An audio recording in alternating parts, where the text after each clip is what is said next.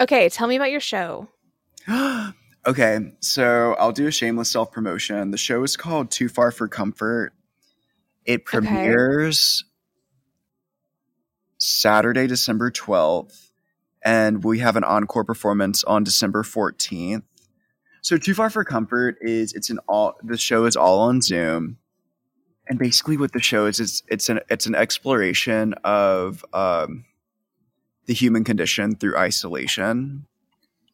Oh. So it's not dealing with anything, it's dealing with like universal themes that come out of being isolated and kind of like civil unrest. It's kind of an exploration of just the human condition through different perspectives. Yeah, it's an hour long show. Tickets are $7 on Eventbrite.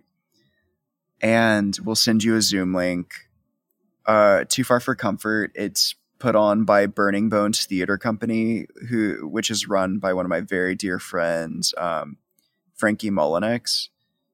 Yeah, I'm really excited about it. I um, I love collaborating with Frances, and I just think she has such an old wise soul when it comes to creating that like any chance to collaborate with her is truly it's just such a spectacle and such an honor to be in the room regardless of capacity Mm-hmm. Hello, listeners. Welcome back to another episode of our podcast. I am Renee Pogue, and he's Jase Wingate. I'm Jase Wingate. And this is Read This Way, this the podcast where we talk about whatever we want. Because it's our want. podcast. It's our podcast. And not yours. Not yours. But you can also have ownership on too. You can buy stock in it by by Venmoing me and or Jase $25. And you can have your very own badly photoshopped stock certificate in the Read This Way podcast. I also have like 12 other shout outs, which I think you would love this, Renee. So, Lisa, who is an actress, is a really dear friend of Rob's and mine. And we went to her daughter's art opening last night. She had an art show that opened, and mm-hmm.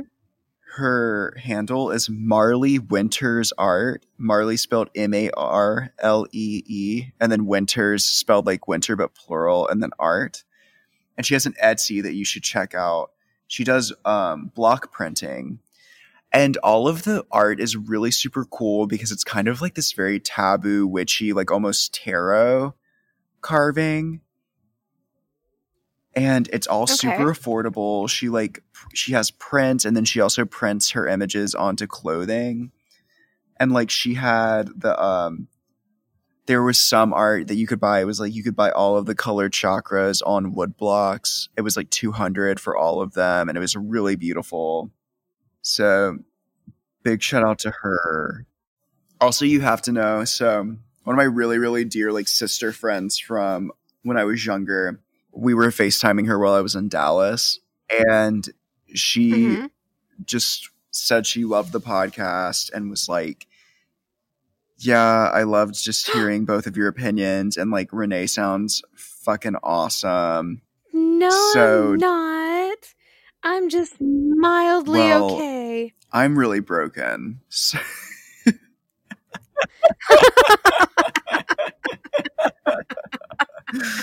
I don't know where that was going. I don't know why I said that, but it's there.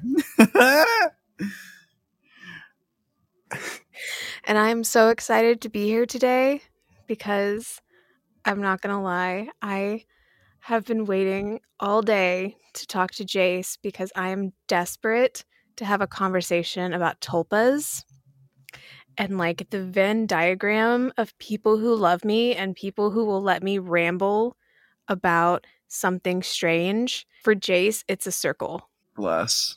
I'm thank you. And You're and welcome. It, and you know, I believe that friendship is ballroom dancing. So Renee also gives me the space to push equally as hard back with mm-hmm. my random musings and truly feral stream of conscious thinking.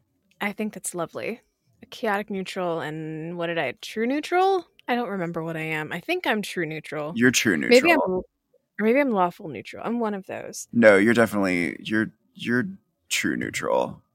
Okay. I wouldn't talk to you if Um, you're lawful neutral. That's like no, law- no laws. We die like men. yeah. And I will say, tulpas have absolutely nothing to do with this comic book. I've just been thinking about them since this morning when I took my dogs on a walk, and I was like, "Oh, Cat's not wanna, gonna want to listen to me talk about tulpas. I better wait till I'm talking to Jase tonight." Jase will listen to me rant about tulpas. It actually has to do with this current political environment that we are living in.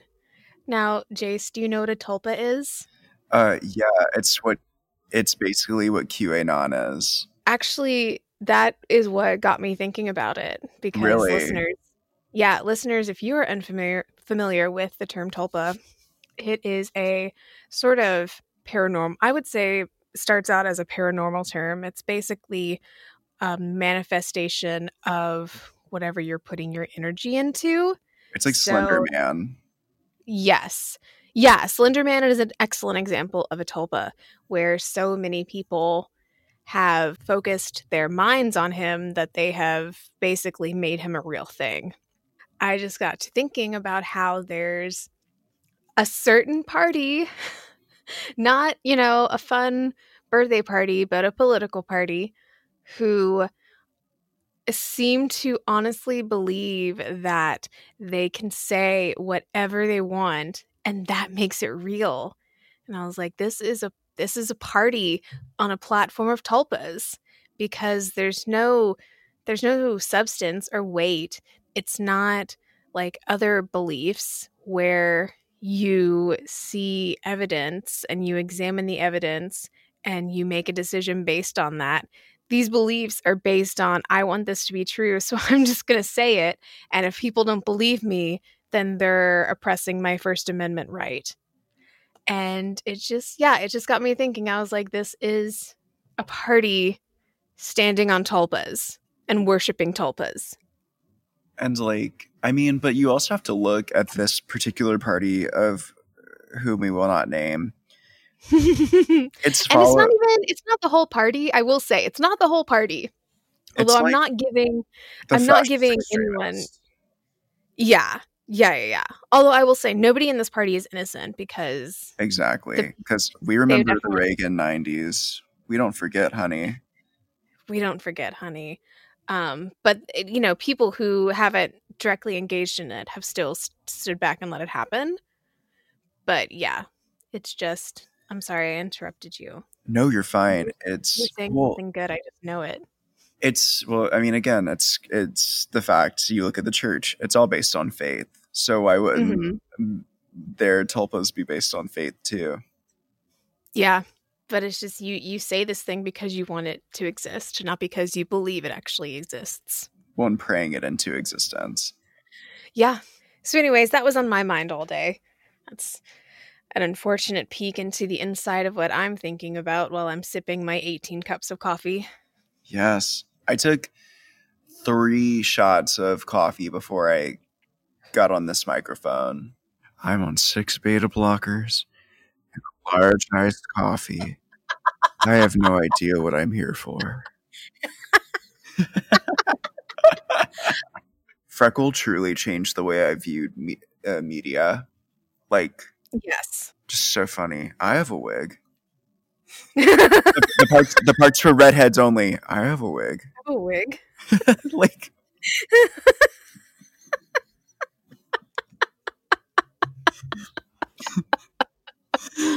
I like can't even like put. I can't pinpoint that emotion that Freckle feels in that moment. And I love the sometimes things that are expensive are worse. Worse. I do have an anecdote for you. Yes. So when I was in Dallas, um, one of my besties, I like. I have to preface the story that it's told with complete love for everyone involved in the story. because it's so funny. So uh, my friend, when she was when she was home one time, um, she was with her then husband, and uh the then husband was debating her mom about uh it was creationism versus evolution. And her mom this is truly such a power move. Her mom goes i'm going to stop you right there because i don't believe in fossils. Oh God. like what a power move. Isn't that so, like i i'm like the the power behind me, like i'm gonna stop you right there. I don't believe in fossils. I'm like okay great. I won't i won't mention them i like so i love watching these like karen compilations on youtube where they freak Oh, out gosh. and i'm Yes. like there's so many like unwell people in america right? Imagine if mental health was something people could just get.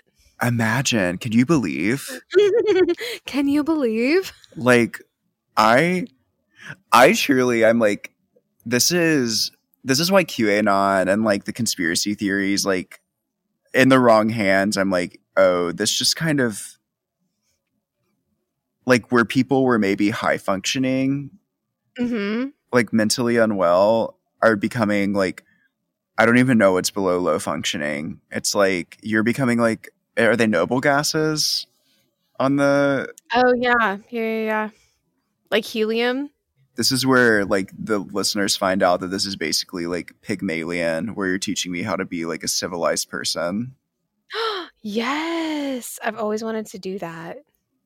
Well, Once I become a civilized person, perhaps I can teach other people how to. the the blind leading the blind, right? Mm-hmm. In the land of the blind, the one-eyed man is king. You're right.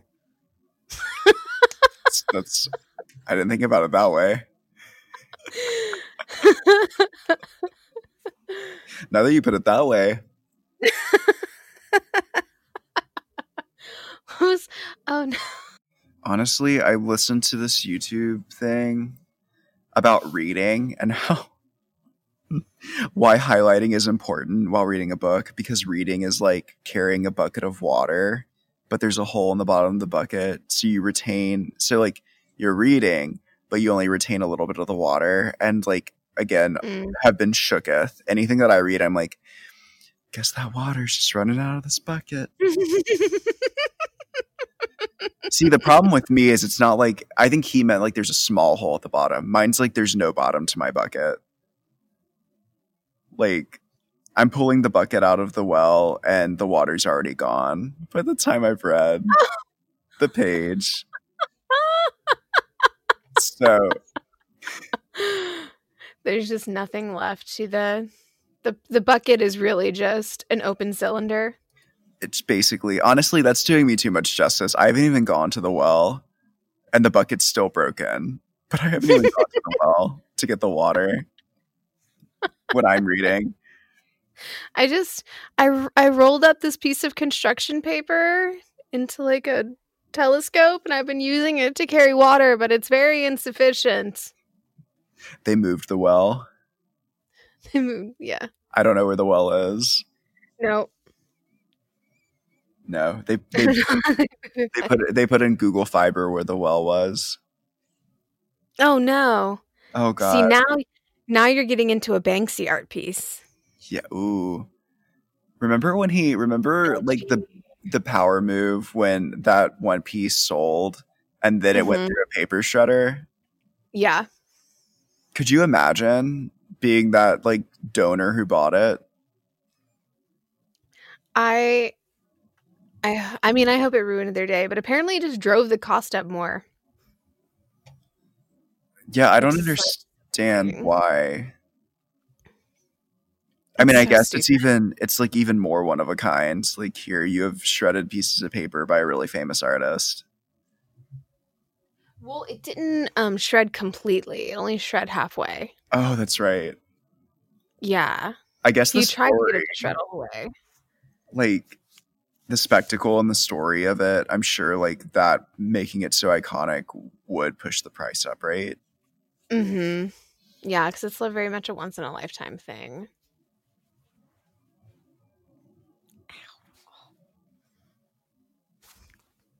My neck is just a crackling. Okay. Speaking of art, we've we've made it. We looped around and we somehow ended up at art. I don't know how we did it.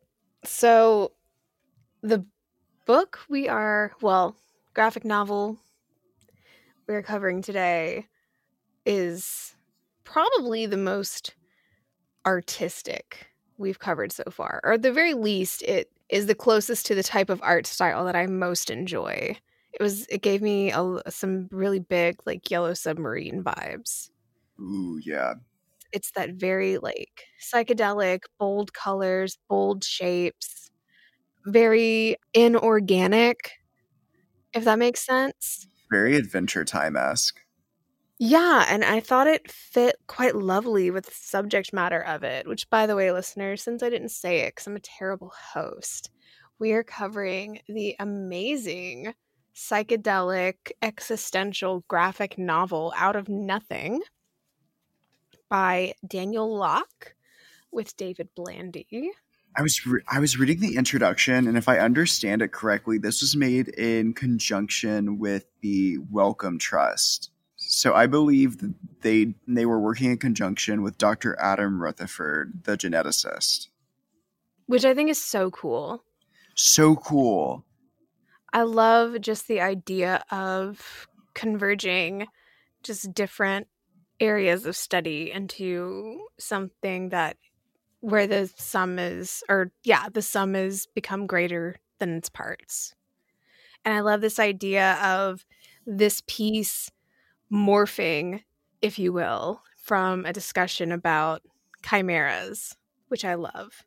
I love chimeras too. I think they're so fascinating and to have this i wouldn't call this necessarily a creation story but i definitely see this as a a reminder of just how how small and finite we are in the grand scheme of things and how you know? little and how like little the creative process changes i loved um i think my favorite line is because i think this parallels so well to at the mountains of madness like looking into the void and the void looks back. I mm-hmm. love that mm-hmm. we get this story where it's like the where they use the line the universe looks back on itself. The universe reflects on itself. Yes i thought that was beautiful. The idea that we being humans are actually part of the collective consciousness of the universe. I thought that was really beautiful. Mm-hmm perhaps my oh, the whole weird discussion about tulpas wasn't totally off base because you could say the emissary who is sort of sort of a guide throughout this book is a brand of tulpa, something created through the wishes of others. Isn't that so? Because I know that it says at the beginning that she is a she has been sent as a time traveler back in time, correct? But it never says that humans sent her. Our emissaries there watching and waiting, you're right. Could you imagine just being in space witnessing the creation of yeah. everything? Yeah. So, for readers who are unfamiliar with this graphic novel, it starts out with a wonderful um, explanation of our solar system and the universe, and basically the destruction and creation of our universe.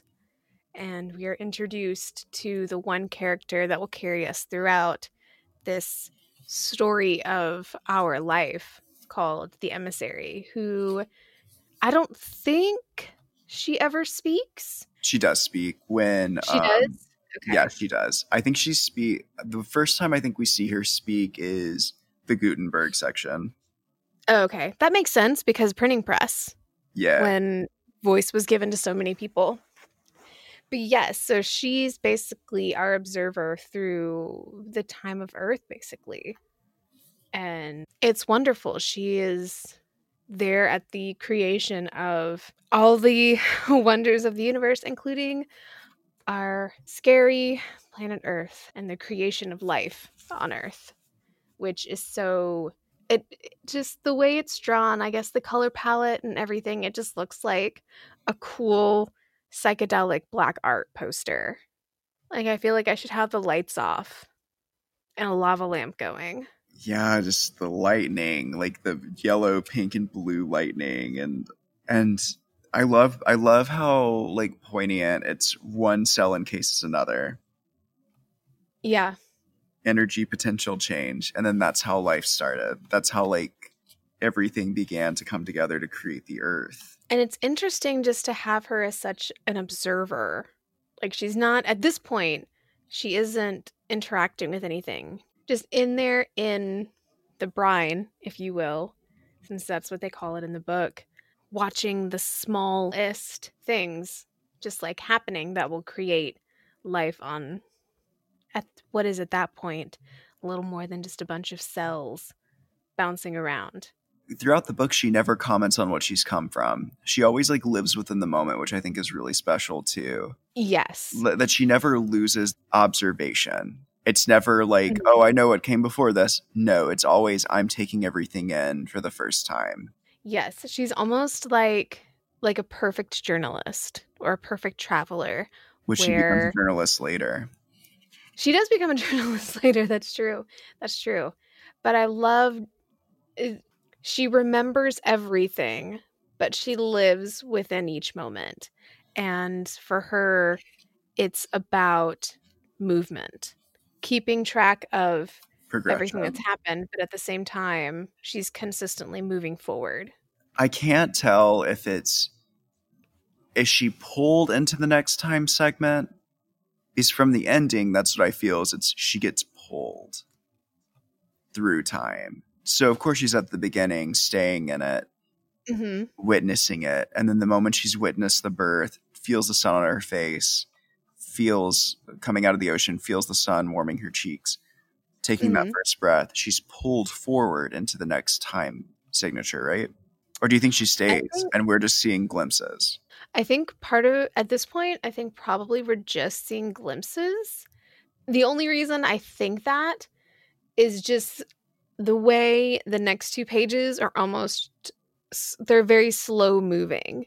It's just her walking across this great expanse of desert with nothing really around her until we see the barren tree, but to her it's mere moments because she doesn't perceive time the same way we do. Yeah. After almost all time, the humans appear, at first unremarkable, often close to extinction, dancing on a knife's edge, so fragile, but so resilient. And I think at that point, I'm not sure how she hops time. I don't know if it's like a, a quantum leap thing where she just kind of takes a step and blinks, and then the next time she opens her eyes, she's in a cave. Well, and she would have, of course, like being at the beginning of everything. Her Mhm. sense of time, you're right. Her sense of time would be absolutely like, I think you're right. Like, that's kind of meant to be the point as she blinks her eyes and opens them. And she's in a new Mhm. era of time. and she has just that wonderful capacity to adjust so quickly to just take in her surroundings take in the context clues and feel the warmth of whoever's body she's currently inhabiting this scene i didn't quite get it yet but in later ones it definitely seems like she is inhabiting the body of somebody who already exists rather than a whole new person who has to be introduced to the other characters in the story, if that makes sense. Yes, that does make sense. And I think you're right because I think at this point again in history, it's like these are just they may have given names, but it's like what he is a performer and artist. That's all that this person is. Mm-hmm. So in turn, she doesn't have to be anything yet. She doesn't have to be inhabiting a certain person. It's just she can just be a body in the space. But I feel like she also has to be a familiar person, especially in this scene. You know, this is a close knit time where, like, your, I don't want to say tribe, but your group But it is tribe. mattered. Yeah. I guess I just, the business world has ruined the word tribe for me. So people will just casually be like, oh, yeah, like everyone here, we're just like our own little tribe. And I'm like, no, you're not. You're like You're you don't sleep once you leave. You don't talk to each other once you leave. You're not hunting like wildebeest, honey. Yeah. Carrot. None of us are native, honey. yeah, it's. Mm. But I did, sorry, to get away from my own personal misgivings about the business world in general, which I'm stuck in. Um, what I did love about this scene is it's, you know, it's such a fantastic reference to what they're talking about in the introduction about this creation of a scene or a creation of a creature to kind of celebrate this beast they saw, but also to weirdly humanize it and deify it in a way. Anthropomorphize it. Yes, yes, perfect. Reverse it. No, because anthropomorphize is too.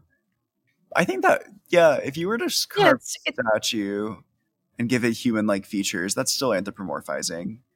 yeah. Any anytime you anthropomorphize, you're giving something that isn't human human features. I'm assuming this is a bull, right, or an ox. I feel so bad because you see the close up of the eye, and it's such an innocent animal. It just doesn't know what's going on. And that, and then that lion comes out and is like, "I'm gonna. It's time to kill." I know it's the unfortunate circle of life. But it's so cool that they they refer to it as the hunter's true form Yeah, that's hot. because because while they were they considered themselves greater hunters than the people they were observing. They didn't know that an even better hunter was also watching them. From the people who brought you when a stranger calls.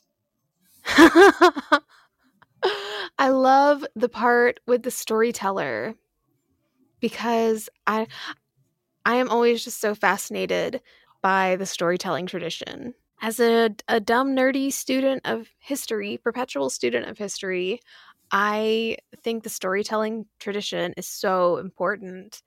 You know, even if in this case the story that they're saying isn't true, it still gives you a perspective into how these people think and live and act and discern the environment around them. So it's just cool to see an interesting representation of that in this wonderful, artful way. And the fact that this, you know, our guide knows that everything he's saying is wrong, but they sit and they listen anyway. They don't try to interject or make it about them, even though they know better. They sit back and they listen and they let this person weave their stories, which I think is very cool. Yeah, she's a respectful audience member. I love that too. That even though she knows he's wrong, she still sits and listens. And I love I love that scene so much paired with when we see the lion and it says it doesn't need stories or dreams to secure its position at the top of the food chain. We build up this these legends and these stories about ourselves.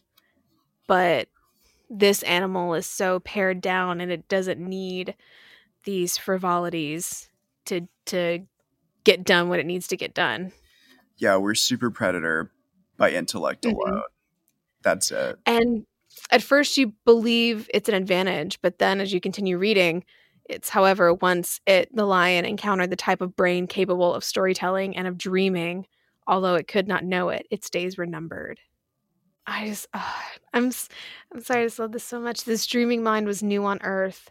It was able to find ways of becoming that which it most feared, that which it most admired, which is so cool. And then we, we just see this creation of something new to earth the creation not just of tools not just of something that you're going to use to hunt kill gather build but something that is just made for its aesthetic value Both man and lion. A tchotchke. and it's just it's cool the ability to take an idea from one place and combine it with another notion to create new potent possibility and i i think that is it's a wonderful way to explain how homo sapien was able to find where our advantages and disadvantages were and advance based on the advantages given to us to work past you know, some disadvantages we might have from an evolutionary standpoint. We don't have long claws. We don't have thick hides. We don't have the ability to run that fast compared to most land mammals, but we do have a very capable brain with the ability to imagine new things, to create something that doesn't exist.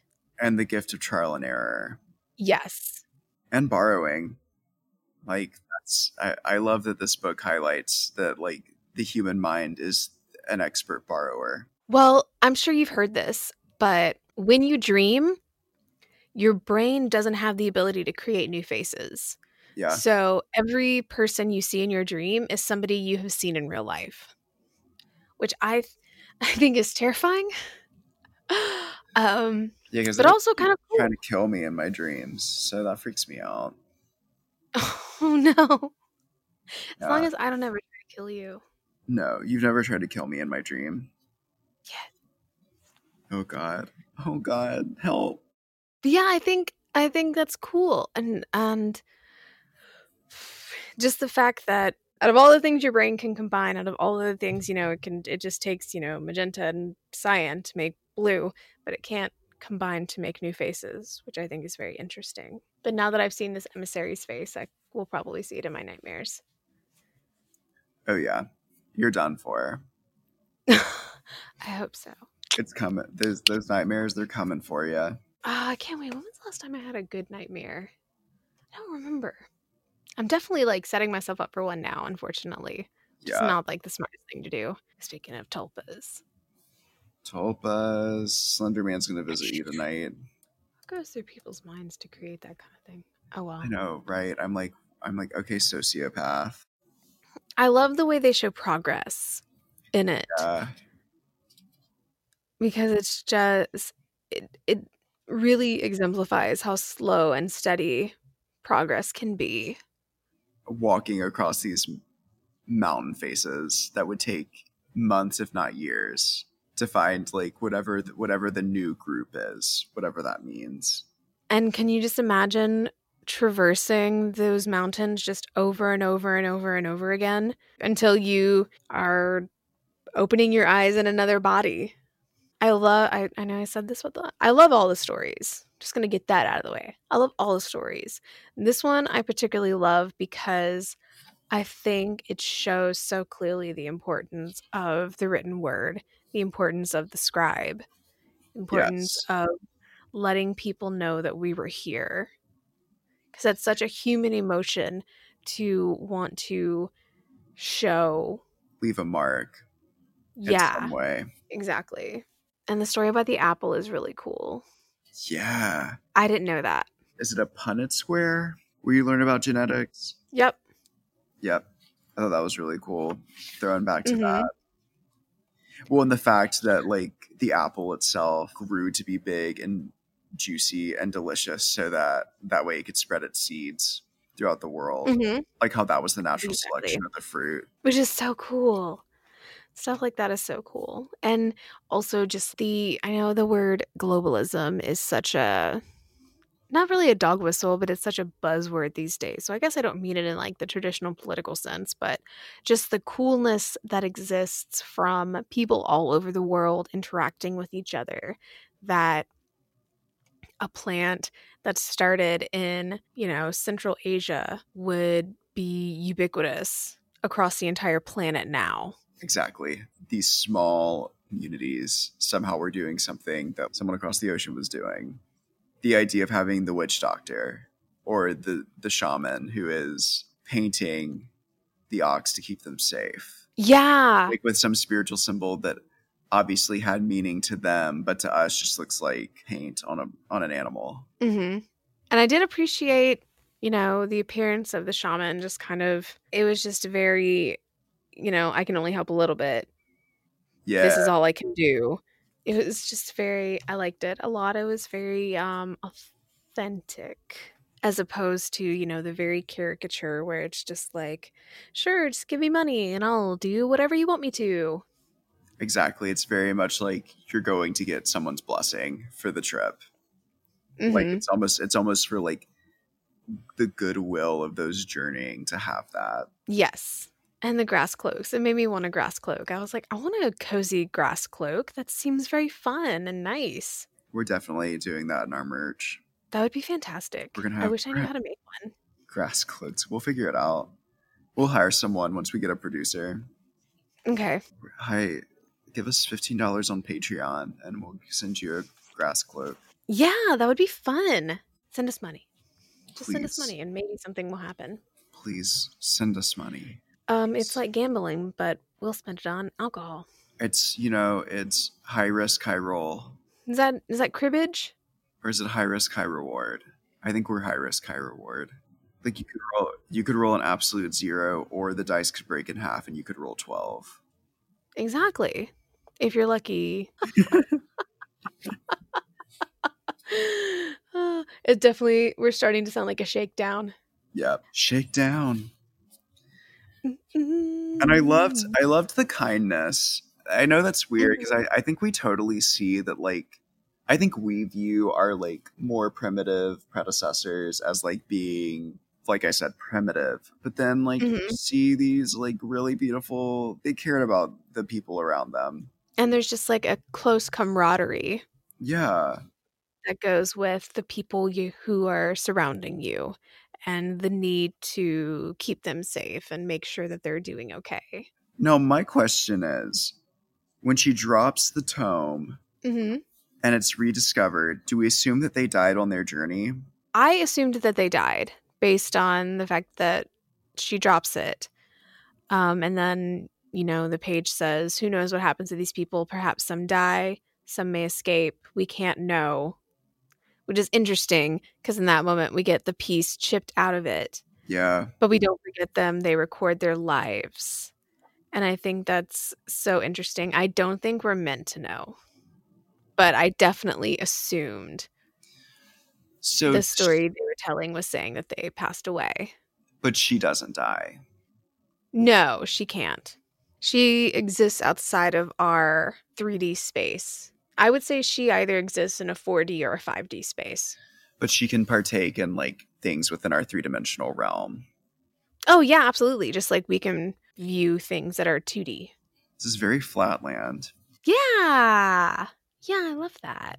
Oh, and then we come to the Gutenberg. hey gutenberg how about Sorry. that power move when she repeats i think it's three or four times where she's like the master is not in Mm-hmm. she's like bitch did i stutter Yeah, she's like, get the fuck out. Get the fuck out. yeah like i don't think you heard me the first time the master he's Mhm. not in Yeah. And I, I love that we've been building to this story because, you know, in the first environment she's in, they we have the the verbal storyteller and the people who are carving pieces of art to tell a different type of story. And then our next one, she's a scribe writing down the entire story of the people she's with. And then our next one is Gutenberg, which literally revolutionized immortalizing of what was once the like spoken word and written word into like a universal medium Yes, and it's just it, it, it changed it so knowledge became accessible to everyone. The Bible became accessible to everyone. And it's cool. It's cool. I'm a fan of Gutenberg. So it was nice to see his extremely important invention included in this. one like such radical thought too the eclipse conversation Yes. Yes. Which is, you know, the um the con- the consistent rough juxtaposition that seemingly will always exist between science and religion, between using your sources to interpret the world around you or interpreting the world around you based on the evidence you see. exactly It is interesting how in the discussion they also weave in that at some point there won't be eclipses anymore, which is so weird. yeah that was strange Guess the moon is floating away from us. Are we losing the moon in orbit what happens? I hope not. I mean i'm i'm a little scared i'm like what if the earth falls into another orbit what if Mars steals us? we freeze we would truly our planet would our planet would die We're gonna be returned to the Stardust. Can't wait. Shoot me into the shoot me into the sky. Beam me up, Scotty. I don't want to pay like a million dollars to have like a SpaceX rocket take my ashes, just like burn me down and just like Yeah. launch a, a fire firecracker Honestly, as it'll go. put me in the ocean and then I'm gonna be absorbed into rain clouds and then maybe like I'll enter into the ozone and it'll just be like a you know it's gonna be like taking the Greyhound out, but Yeah, and then you'll get stuck in in the rain barrel of some hippie in Seattle. true. Maybe that's not the best way. Are you afraid of your mind getting uploaded to some database? Your consciousness? I'm not afraid of it. I am looking forward to it. Basically, ever since I saw San Junipero, I was like, "Oh yeah, that's what I want to happen." Yeah, I'd totally. I'd be like, okay, great. Yeah, like people are like, Do you, you'll end up like. I think that's truly like a fear of some of these like neo-fascist people uh, fearing technology and shit. And I'm like, Mhm. honestly, it sounds better than being here right now. I just really love that scene of Gutenberg. Um, how it goes from him fighting off his attackers with like these wonderful words about about stories and how stories become Something more. Yeah, yeah and how it's so important to write things down and preserve them and how that how that goes from being handwritten to the wood blocks and then Gutenberg's invention and the thudding and the crashing turns from him fighting to protect his matrix to someone using an actual printing press and yeah. I just thought it was really cool. And the word is no longer God's, it belongs to humanity. It's so good. so good. The physical act of the printing press is fighting for what you believe in. Yes. Yes, because that was one of the first things they did with the printing press was pamphlets. Yeah. Fuck Mm-hmm. tyranny. Fuck it. Yeah, America said fuck tyranny. Fuck tyranny. And now we believe in it. And then this next part, just really quick, about, you know, us. When two human minds really connect, something truly powerful happens. The two minds become more than their parts. It gives them a strength of thought and a confidence to try things. Oh, but yes, and then this is the part you were talking about where she is a journalist or a reporter. Yeah, so she's gone she she's really like kind of ascended to one of her final forms, which is Mhm. a journalist. if you will. and she's a lot more vocal. I think with every incarnation, she becomes more vocal. Yes. This was one of the parts where I my mind kind of numbed over a little bit because I like kind of comprehended like the parts where they talked about like the art isn't the truth, the art is the lie that leads the viewer to the truth. I was like, okay, I get that. I would, I will say, my little dumb feminist brain that never shuts up was kind of glossing over this part because I just hate Picasso. Such a fucking chauvinist. So I was like, uh, blah. but it is an interesting part, and it's that transition we've been focusing on. I mean, we do have that bit of sculpture in the very beginning, but since then, it's been a lot of focus on words. And here we have that transition of expressing ideas and concepts and stories and, and tales and news through words, transitioning back to telling those stories through art as well. And through art, we express our conception of what nature is not, which is interesting. It's an interesting part of this movement, this step away from, um, is it naturalism? When you just try to paint what's in front of you? That is realism. Realism, that's right. That's right. That's right. Yeah, it's it's like this step away from this. And it's goes back to that concept of the human mind has the ability to create that which doesn't exist. So you have these artists who are saying they're not interested in depicting what they've already seen. They want to paint something that doesn't exist yet. Which I'm like is technically possible, but not possible at the same time. But for Picasso's time, and you know, I think it's kind of like we don't value like for lack of a better example, Michael Jackson's music because Mhm. we're so desensitized by it at an early age. And it's kind of the same way with like you look at these works of art that actually did kind of do what they set out to do, like with Picasso. I'm so desensitized to his work because I've seen it so many times. But for the Mhm. period, probably definitely did that. Yes, is it um the Braque painting that he talks about reminds me oh, Nude Descending a Staircase number 2 by Marcel Duchamp.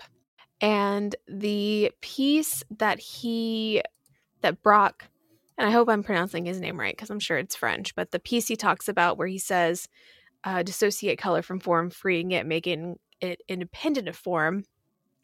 It reminded me of Nude Descending a Staircase because that's very much what that painting does because it's a sense of movement. From the title, you would expect something risque, but because everything is a form separated from its final figure, you get this sense of of movement and this deconstruction of the form instead, which I find very interesting. And he was a contemporary of theirs, so it very much makes sense.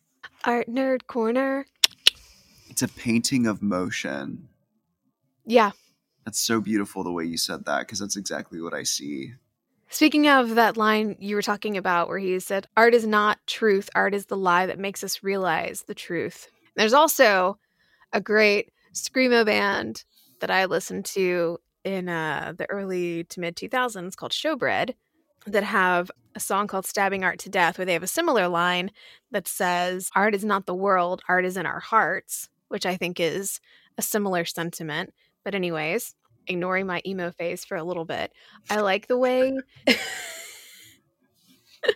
I like the way that that sentiment with Picasso and Braque as mountaineers roped together, navigating unknown territories, is tied into this sort of quantum space. It sort of becomes this Newtonian, not Newtonian, um, Einstein esque representation of the universe. The universe is dreaming about itself. Oh, this does go to Einstein, doesn't it? yeah, it does. That's why, that's why I'm thinking about Einstein. But I think that's a cool way to tie it together because, you know, Einstein was very much doing the same thing where he was also sort of untethered and looking for a way to explain the world around him, looking for a way to depict what was going on in his head. His dream uncovers the dissonance between how we experience the universe and what the universe is. And once again, it's just like a tying and twisting together of that art and science, and just like the marriage between creating something that doesn't exist and mm. figuring out how anything exists. It's the I've come to realize that the individual person is just a part of the whole universe. We are limited in space and time, but we are a part of it nonetheless. There are only two types of immortality. The memory of an individual may be conserved for some generations, but this is only relative. The only true immortality is the immortality of the cosmos. The only true immortality is where we go back and become part of the minerals generating further life on this planet. We return to the circle of life. hmm Oh man. This part, I will say, as I said before with my feminist hat on for Picasso, as soon as I saw that we were talking about DNA, I was like, oh man, screw on the feminist hat because Renee is either about to be very happy or very upset because of all the things in the world that I have very strong opinions of. And I feel like there's quite a few things that are just out of left field that people don't expect me to have strong opinions of. But the discovery of DNA is one of them. Tell me more. I am a huge, um, to use the words the kids use, I'm a huge stan of Rosalind Franklin. Yes. I think she is one of the most underappreciated geniuses of our time. And the fact that she did not win a Nobel Prize for her research when Watson and Crick did is ridiculous. especially since her research was essentially stolen from her and used without her permission. Yeah, they wouldn't have been able to make the discoveries that they did without her research. Exactly. How did you feel about this story that Maurice Wilkins is talking about, where he says he's talking about how he was involved in the Manhattan Project, which he regrets, and sometimes I feel I should have never gone, but then this image, this wonderful thing, would not exist. He's almost Like taking credit and also absolving himself of guilt at the same time. exactly exactly like no if you had if you had died in the atomic bomb tests it would still exist because you're not the one who discovered it I felt this was bigger than my personal morals, and I'm like, you just you you just worked on it. You didn't come up with it. Like you said, yeah exactly it's like you're right. And just like working on the Manhattan Project, like, oh, I heard of horrible things happening. Okay, well, Japan was in the process of surrendering when we dropped atomic bombs on them. So I have. This is not the time for me to get into all of my various feelings about the Manhattan Project and Harry Truman, but maybe another day. Maybe another day. I love I love this little diversion they take discussing the um creation of microscopes and like the um, curved glass that we use for it because that is something so cool and it's one of those things that we just kind of take for granted because we are lucky enough to be alive in an era where it already exists Yeah, like that whole thing about the the camera that captured that took pictures in rapid succession and captured the bird's movement. Mind blowing. so cool I'm like, how could you, how did you know how to build that? right how does the human mind have the ability to take these things and to make the cognitive leaps here's something i can build if i take it three steps further here's what i can make that's so cool to me Yeah, cameras in general blow my mind. Like the idea that someone was able to realize that, like, with certain film, you were able to create a flash and capture an image. I truly can't wrap my mind around it. It's so cool. And people who build little like matchbox cameras that work are so cool. So, how quickly would you freak out if you were the person taking the picture orbiting the moon? That would be so fucking cool. I would freak out. That would probably be so. I've always said that my, if I could have a job at any time during any period of history, I would want to be a plague doctor during um, the bubonic plague, um, just because I just really love, you know, the outfit. I think it's super cool, and I, I don't think they get enough credit for how forward thinking they were, considering germ theory wasn't necessarily a thing yet. But the fact that they wore gloves that had grease on them and they wore like the full suits and the, of course, you know, like the cool fucking beaks that were stuffed with spices and stuff. Anyways, that would be number one job if I could have any job at any time. Second would probably be to be Michael Collins in 1969 and be the person in a rocket taking photos of the moon. Oh god, I would get so much sleep done. I would sleep the entire way. I'd have to set an alarm. Be like, "Robot, tell me when we're at the moon. I'm taking a nap." Again, yes, I don't need your judgment. I'd read like every single book. I'd bring like an entire collection of books. That would be fun. Yeah, send me on. I want to go on a satellite to Saturn. I bet he had music, right? I bet he probably had a turntable. Oh, probably not. I don't think there was space for it. But you know who did have a turntable? DJ Kool Herc. This DJ Kool Herc story, I'm I gagged. It's so cool. And it's it's cool to see this story told because it is not just the start of a movement, but it's the creation the creation of something that didn't exist before, the creation of something new, a chimera of sound, if you will, that launches this whole new system for telling stories. I want to be a chimera of sound. Well, just and literally just learning how to like stop the turntable and spin the beat and introduce a new song and like incorporate the two and like repeat a line. I'm like, oh my god, engineering. and I love that this book kind of holds like genetic engineering and sound engineering at the same level here. It's very much the similar thing where you're imagining something that doesn't exist yet and you're figuring out a way to make it happen. And it's it's the lion man taking the tusk and blending like he's making the metaphorical lion man blending two sounds to create something new that had never been heard Mhm. before. The whole thing with the spider goats, I had to look that up because I was like, that has to be fake. I've literally never heard about that.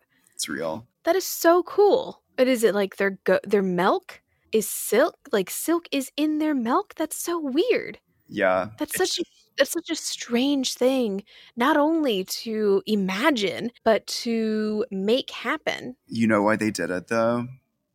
Why? Because the DNA is probably so close to what the silk was in the DNA code that like it was such a Mm. simple like it wouldn't absolutely like devastate them. It wouldn't devastate the goat to alter its DNA too much in that way. Huh. That's very cool. I love that in the intro he's like because spiders are reclusive and they often eat each other. That's why we I'm like heard. Yes, you're right. I'm like spiders do do that because they're savage and like not through mutation but through design. it's that that thread of when we were talking when we as if you and I had anything to do with the creation of this. We're just reacting to it. When they were talking about the apples earlier, the apples evolved through mutation. It was Incidental. this is what succeeds. Yeah. And it's that thread we've been following as humanity progresses and we've gotten to the point where you don't have to wait for the apples to get bigger and juicier. We have the ability to design that now. We can design so many things because we've mapped the genome, we've mapped DNA. We know how to code it, we know how to change it, we know how to split it. We have too much power. As shown by the next bit, when they're bringing CERN into this, the internet was totally a mistake. that was a mistake.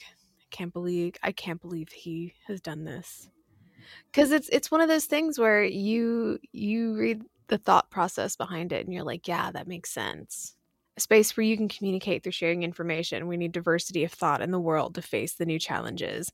Little did he know that as soon as everyone was online, we would just retreat to our little hidey holes of echo chambers and because it's true, like all we've ever wanted to do is connect, to understand each other across time, across space.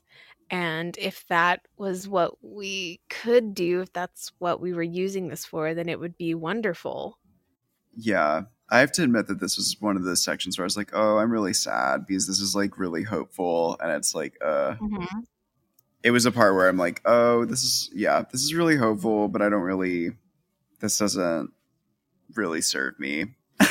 so I, I, was- I read it. I'm like, okay, yeah, like I agree with you, Renee. I'm like, yeah, this is technically um, true. All of the things that this comic book is saying.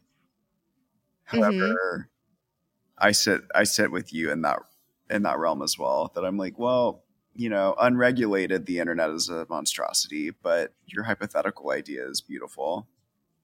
yeah, the, the intentions are remarkable. You know, the intentions, I believe, here are good. The intentions are to make information shareable, to connect the human conscious, which could have been fantastic and could still be fantastic. You know, it can still change, it can still adapt. But as of right now, it's just uh, actual reality is competing with freedomeagle.redstate.com. God, snaps. We end up just back at the Manhattan Project. Yeah, I found it very interesting with the focus given by the emissary on, you know, obviously she is in our world, but not a part of our world. And she appears to be a part of the universe itself. And there's an interesting theory about why we suddenly see an increase in UFO activity after World War II. And one of the theories is that once we harnessed the power of the atomic bomb, other intelligent species started taking notice because we suddenly became much more dangerous. I think it's interesting that this is included, but also she just kind of leaves it because of the futility of it. Yeah. You know, she does not understand the borders that people put around themselves, around their ideas. On Mars, there are no borders. And again, this the free the free thought that's inspired by the World Wide Web, and then 40 years prior, it's keep these secrets. Don't tell anyone. Yeah, because the World Wide Web expands from a military project and becomes a way to share information when, yeah, this whole situation is just guard your secrets. don't see shit, don't say shit. Don't see shit, don't say. That's one of the billboards. alongside the enemy is looking. There's another Mhm. billboard that says, "Don't see shit, don't say shit." I don't know. There's so much about the way this is written that I love because I think with each new idea presented, they still manage to tie it back to the the thesis, if you will, if I may be an annoying English major for a moment, but just kind of their base idea is that we all come from the same stuff. That we wow, oh god, what was what was the Einstein quote again? But this is only relative. The only true immortality is the immortality of the cosmos. We are limited in space and time, but we are a part of it nonetheless. Yes. Come to realize the individual person is not is just a part of the whole, the universe. Yeah. So just like that Einstein idea that we are all part of the universe. And I love that they continually tie back to that idea.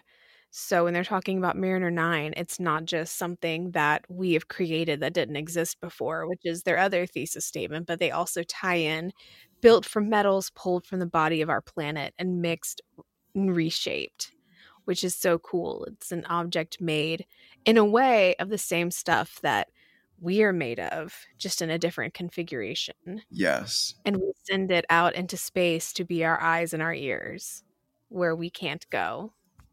And curiosity. Oh, I love you, curiosity. We're I love it. It's so cute. It's like WALL-E. Mm-hmm. I am curious as to why, because I like this hypothetical. I'm like, it's a cute little scene. My question comes at why is it such a bizarre? Does he think he's encountering a Martian when he sees her, when he sees the emissary? I feel like in that instance, it's sort of maybe not a Martian, but it's definitely when you when you see something that your mind doesn't have the capacity to fully fathom. Because we've seen that she does have the ability to Blend it. take a form people can understand. Yes.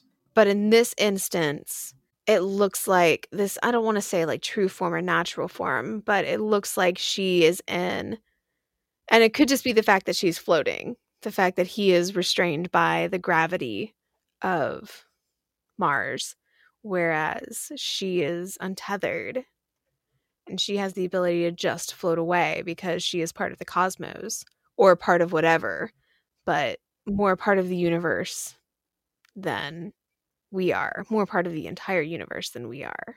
I agree with that. I think I think it's like I, and I think too that it doesn't matter if it's a primitive or like hyper intellectualized human mind.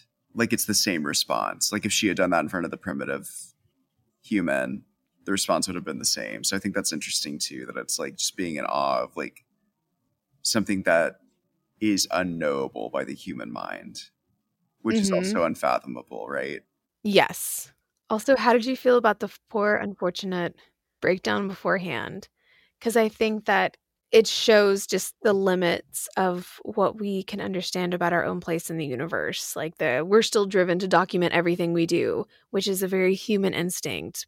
Not just recording the minute aspect of our lives, but just kind of finding our own ways to make sure people know we were here. And the weight of that the weight of realizing that that's something that humans have done forever. Um, an individual's experience does survive beyond that individual's death through stories, language, books, art, music shared via the World Wide Web.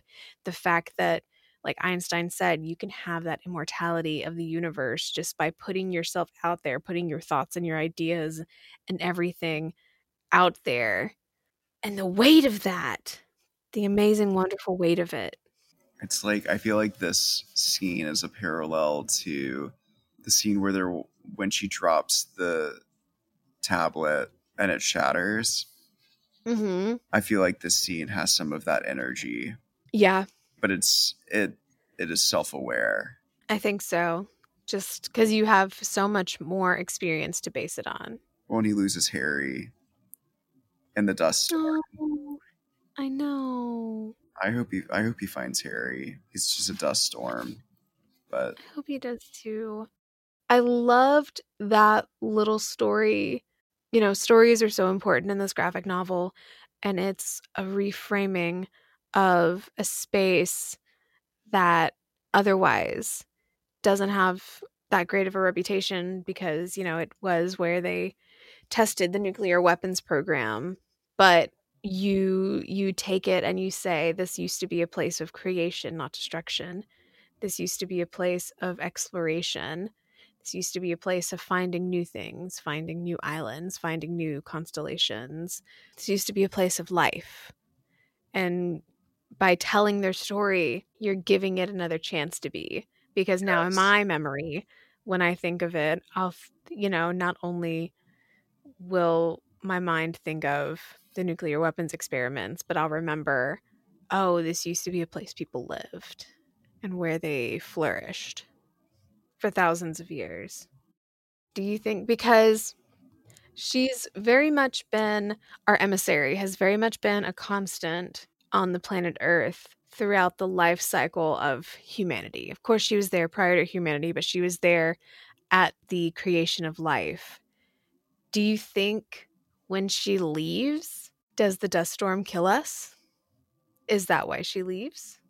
that's what's weird to me is that I wonder if this is again another the self absorption of the human mind. We want to hear the stories about us specifically, so it's like Mm-hmm. she slows down for the purpose of telling these like moments in history that she explores. But Mhm. I wonder is it because we aren't meant to know what the future holds? It's that kind of same thing where she like blinks and it's like 4,000 years later. It's possible. So like she floats away, she closes her eyes, she blinks, and then like the Earth is still there, and she sees Mars as well, both islands of life. So we do establish life on Mars, and then she just kind of accelerating through the emptiness. But now she knows where she's headed. She lets herself relax into this new phase. She's pulled into the vastness of space. The sun now just another bright dot accelerating through the emptiness. Are we seeing the death of our universe? Oh, we're seeing the death of our universe at the end for sure. Yeah, and now slowly the lights are going out one by one. These white hot stars are imploding, exploding, dissipating into nothingness. And then she waits in the sea of black for it all to happen again. Wow.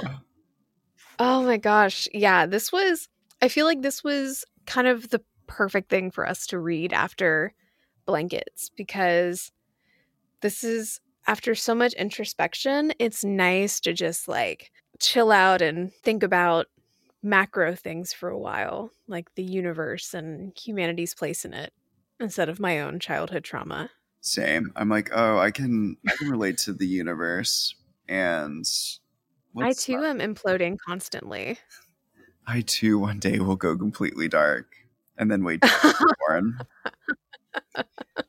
um so tell me, Renee, would you Yes. recommend out of dark out, out of darkness, out of nothing to someone else to read? Oh, absolutely. I would say I would easily recommend this to someone who enjoys um, who enjoys history, who enjoys um, any sort of existential thought, who enjoys sitting and thinking about what it all means. And uh, yeah, for people who just enjoy cool psychedelic art, I wouldn't hesitate. What about you? I would recommend it as well.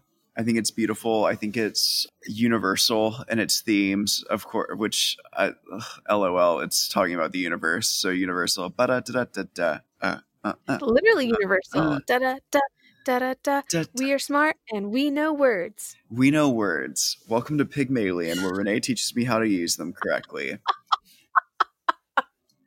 My fair I, Jake. my fair Jase. God, what a name. My fair Jase. I 100% would recommend it because even though there were parts, like again, I own what I said at the top. There was a lot that I went kind of mind, my mind became numb because I couldn't fully mm-hmm. comprehend it. But I still found the beauty in the interconnectivity of the human condition and like how we all are connected by a common thread, whether that thread presents itself through science, through art, through technology, through any innovation over any medium, Mhm. it still is connected. Yeah, just like the resilience of the human mind to Yes. continually create and innovate.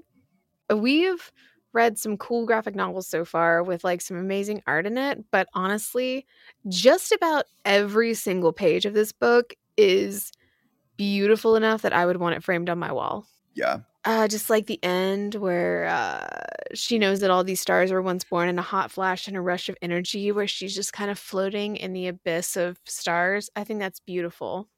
It's just very, you know, primary colors, very solid, very, like I said, very psychedelic in a way. And I think it pairs well with sort of the deep topics that we cover in the book. If this had been drawn like at the Mountains of Madness, I think it would have been too heavy. You know? I would have been sad and not hopeful by the end. Yeah. Yeah, but I feel very like, even though it ends with the death of the universe as we know it, I still feel very uplifted by the end, you know? I really love that it it encourages the reader to not fear returning to the elements, but like know that again, we are greater than the sum of our parts. And in the end, we're a part of the universe, Exactly. Each and every one of us. We've come from stars. And we'll go back to stars in the end, in billions of years. And maybe we'll be part of the next universe. Who knows? I can't wait. And that's kind of a cool thought when you think of it. Yeah.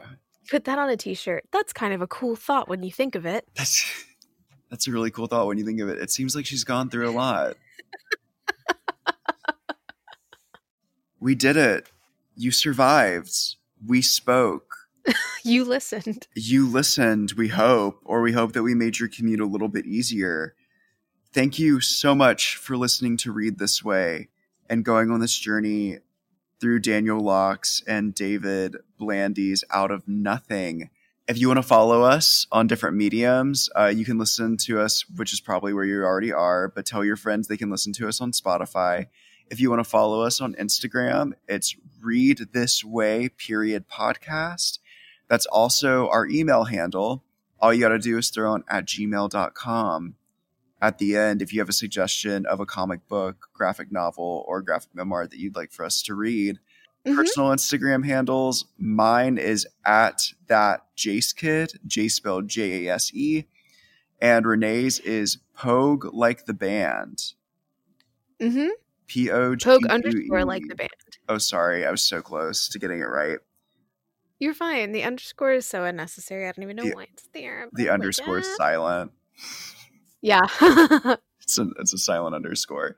But thank you so much for listening to Read This Way. And we look forward to your silent but very heavy and much needed presence next episode. I'm Jase Wingate. Yeah. I'm Renee Pogue. We love you and we're signing off. Goodbye forever. Or until next time, whichever comes first. Whichever comes first.